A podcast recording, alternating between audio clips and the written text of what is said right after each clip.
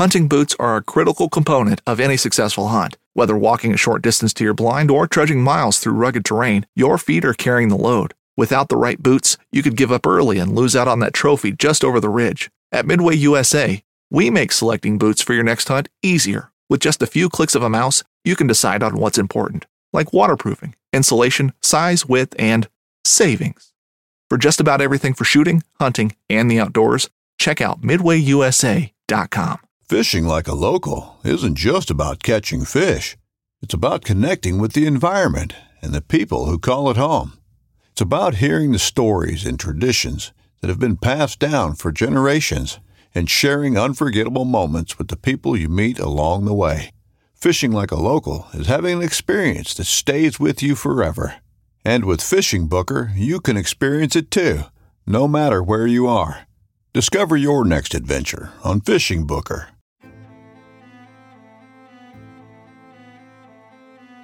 So there's a reason why I started Blood Origins. And that reason is simple. Is that I wanted to convey the truth about hunting. It brings awareness to to non-hunters that it's it's more than just killing animals. How do I start it? Brittany. My name My name. is- Oh, does my hair look okay? It's fantastic. My name is Mike Axelrod. Start again. Yeah, I hated it too. Braxton, you said something in the car to me. You said that you were living on borrowed time. Hmm. there's a perception around who hunters are, what we're supposed to be, and a a feminist that works for a non-profit that is a hunter that has only eaten wild game for the last 20 years is likely not the thing that people think about when it comes to a hunter.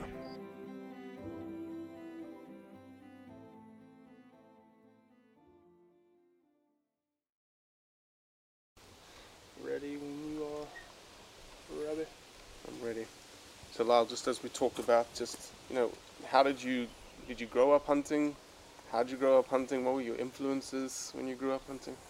Uh, one of the first times I can really recall hunting was uh, back in New Brunswick, where I was born. My dad had a logging truck with his father, and uh, he was out grouse hunting with me and my sister on the way home. I was maybe three years old, so it was pretty defined memory. For some reason, um, we were standing on the gun. We never did get one, so after that, we moved out here to British Columbia. Um, and my dad, he proceeded to hunt for a few years when I got a bit older. Because we were, he got hurt in the mill and, and it was more sustenance at that time for him for a bit. So he, he brought one deer home, I remember, and that was it. After that, we, uh, we got a bit older and um, my grandfather, he did also try to hunt, but after the war he found it too hard to raise a rifle and point it at something, so he was kind of against having guns in the house after that. So uh, a bit later, my uh, dad, he finally stopped hunting because my mother was against it and it, we knew it really upset my grandfather. So about oh 12 years later my brother younger brother shane he ended up getting his license and he was the first to start hunting in our family again and he he was i came back to visit him and we managed to go out and get his first deer and that was pretty amazing to be there with your younger brother see him go out and put something so much effort into trying to get an animal, but it was to put the food on the table. And that was kind of, I really would like to have started to hunt with him, but it wasn't until quite a few years later that I was on a ranch and I helped them deal with the cattle on the ranch. And after I seen what they did with them and what was put into them to help them grow faster, I decided I didn't want to eat that anymore. So then I moved back here to Lake Cowichan where my brother lived. And so I went and got my license then. And I started to hunt. And we were not really taught how to hunt. It was self taught after that because my dad didn't hunt still and he never spent any time to teach us anything. We spent many days just trial and error learning. And finally, the first year I did go hunting with my brother, um, he was there when I got my first deer. Um, that that's a pretty special moment to be with family. Uh, I was going through a hard part in my life at that point. I just went through a divorce, so he was a close friend, and um, to spend time with family in the woods, you really get to know one another, and that's uh, a very special thing you don't want to let go. So I know people they didn't they didn't really like me hunting, so we didn't brag about it a whole lot. We would spend time just the two of us going. Eventually, I got remarried, um, and then my wife, who was not too keen on hunting at all, she uh, still enjoyed the taste of the meat, but she didn't want us, we had kids, to really have them involved in it. We ended up uh, having many discussions over it. We also really tried to make an ethical choice as to why I hunted. So for us, it was sustenance because that was the primary reason I hunted in the first place after being on the ranch and that. And we really, in, for me, to be in the woods, it's just a relaxing, beautiful place to be, no matter what the weather is. It's not about killing the animal. Um, and as my children got older, I would take my son out at about three years of age, and he spent he spent uh, most of his life growing up with me hunting. He always wanted to go, so my wife had to slowly break down and allow him to do that. We also ended up uh, at a, the age of six. It was the first time he helped me actually retrieve the animal and then bring it home and then he helped me process the animal until we were able to put it right on the plate. So that was uh, a defining moment for him as a young one. He was so helpful and, and excited that he was able to help put meat on the table. So that was a, a learning curve as a family. It helped him become the person he is now. Um, he, he is an avid outdoorsman. He loves nature. He loves everything. But I'm also been able to take my other daughter out with me. Keegan, she's uh, gone on a moose hunt with me, and but we do it as a family. And to go hunting as a family, that's where you really rely on each other because you're away from society. You need to support one another out there. There's the ups and the downs, and it's it's a it's tough because you butt heads a lot, but when you come together and you see how well your family, especially your children, manage under stress and how much they enjoy the nature and the good times that you get to bring home the memories and then the stories we tell year after year of the bad stuff and the good stuff. And what wasn't funny at the time, it's funny now. And it really is important part of our life now because we, we enjoy spending that time together and our children have really proved to me that they can handle themselves and they, they can look after themselves as they grow up um, because it is a big responsibility to ask your child to take a firearm and carry it properly and safely and then to rely on them to uh, abide by the rules and the regulations and not to just do things that are uncharacteristic and against the laws of the land. So they have a respect for nature now. They really love nature, um, and I can see it in them and when we go out. And now my younger ones, uh, my youngest daughter, she's three, and she can't wait to come with us. Um, broke down my wife over the years, finally to the point where she enjoys coming out with us. She doesn't really want to see me shoot the animal. And part of hunting with my family is I've always told them only take what you're going to eat.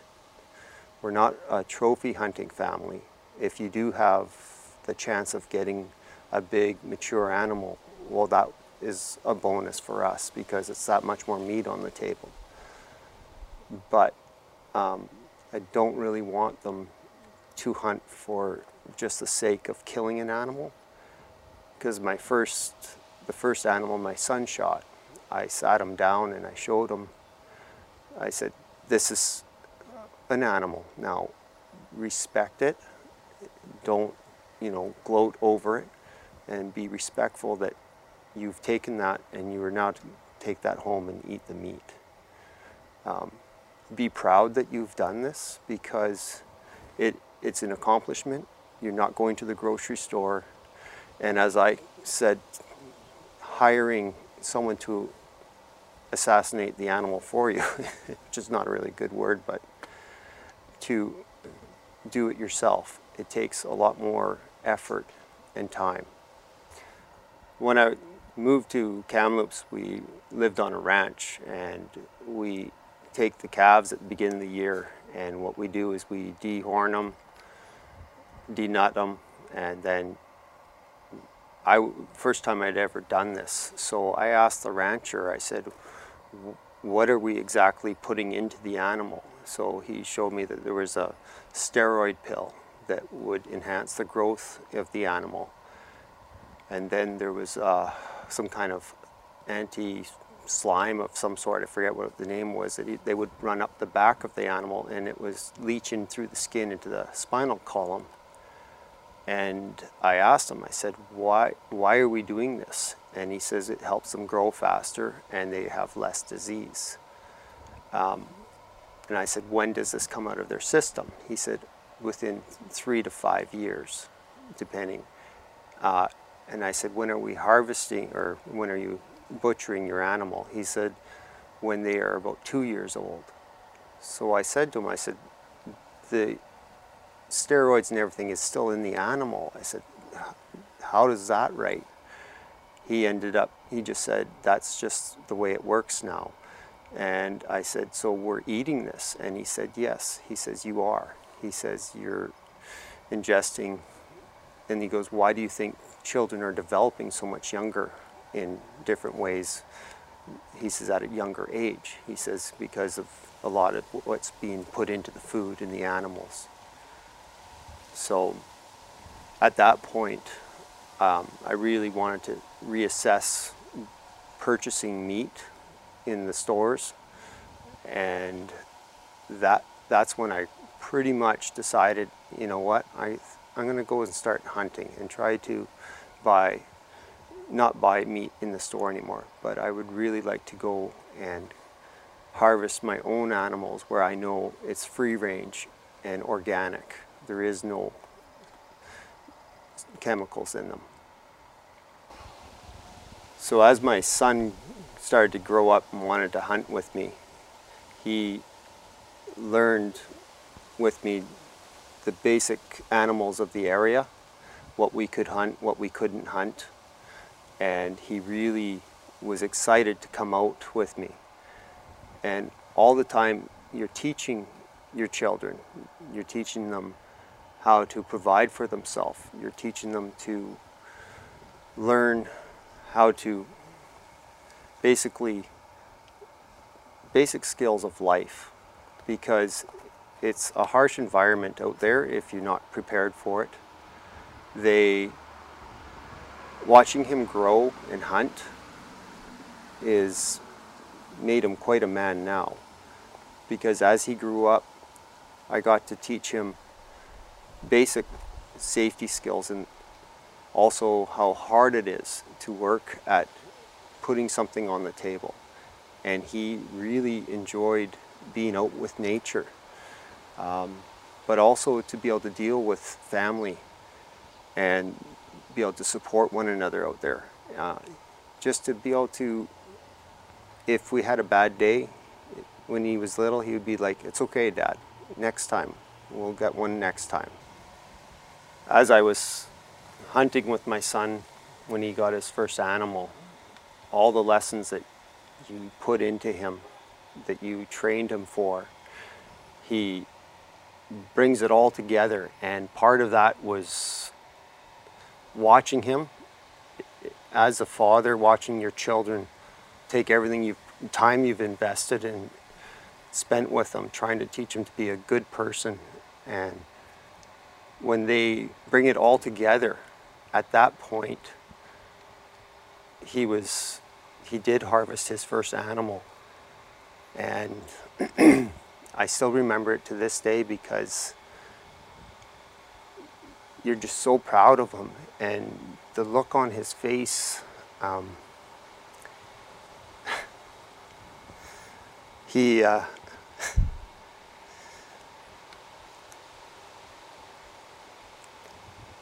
sorry.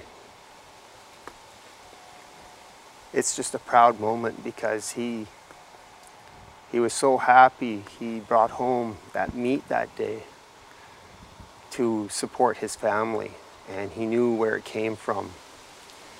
And you you can a bonding moment with your family like that you just can't take away or forget.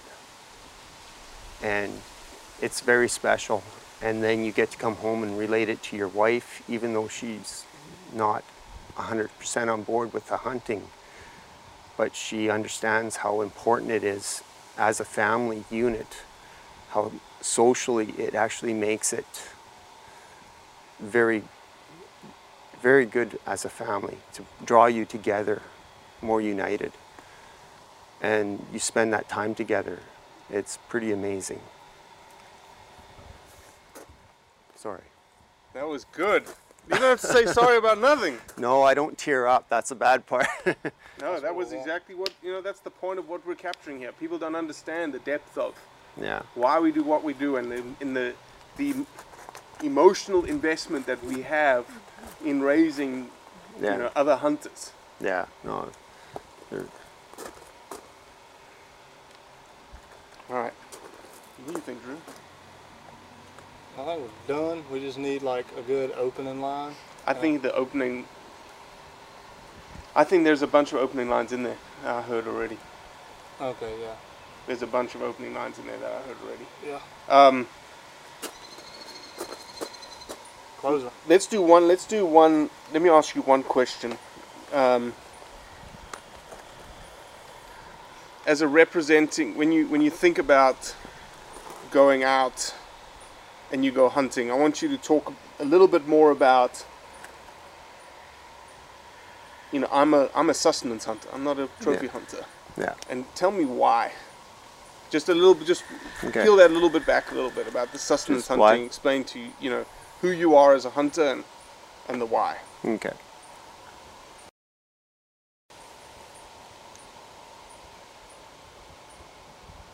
So, as I was raising my family, we we've always been a sustenance hunting family. Um, we've never sought after to be a trophy hunter. It's always been about the meat for us. We really wanted to eat healthy. We wanted to know that when we were out there, we're providing for our family. Um, to be a sustenance hunter is very important to me to relate that to my family because that part of our life, when we have other people that bring it up, we can show them that this is how we feed our family. Our freezer's full of it. We get to share the meat with other people. And that part, when we have families come over who have never had wild game, they're amazed at the at the taste. They're amazed at how well it, it's been prepared. They don't understand the amount of effort and work that's gone into it.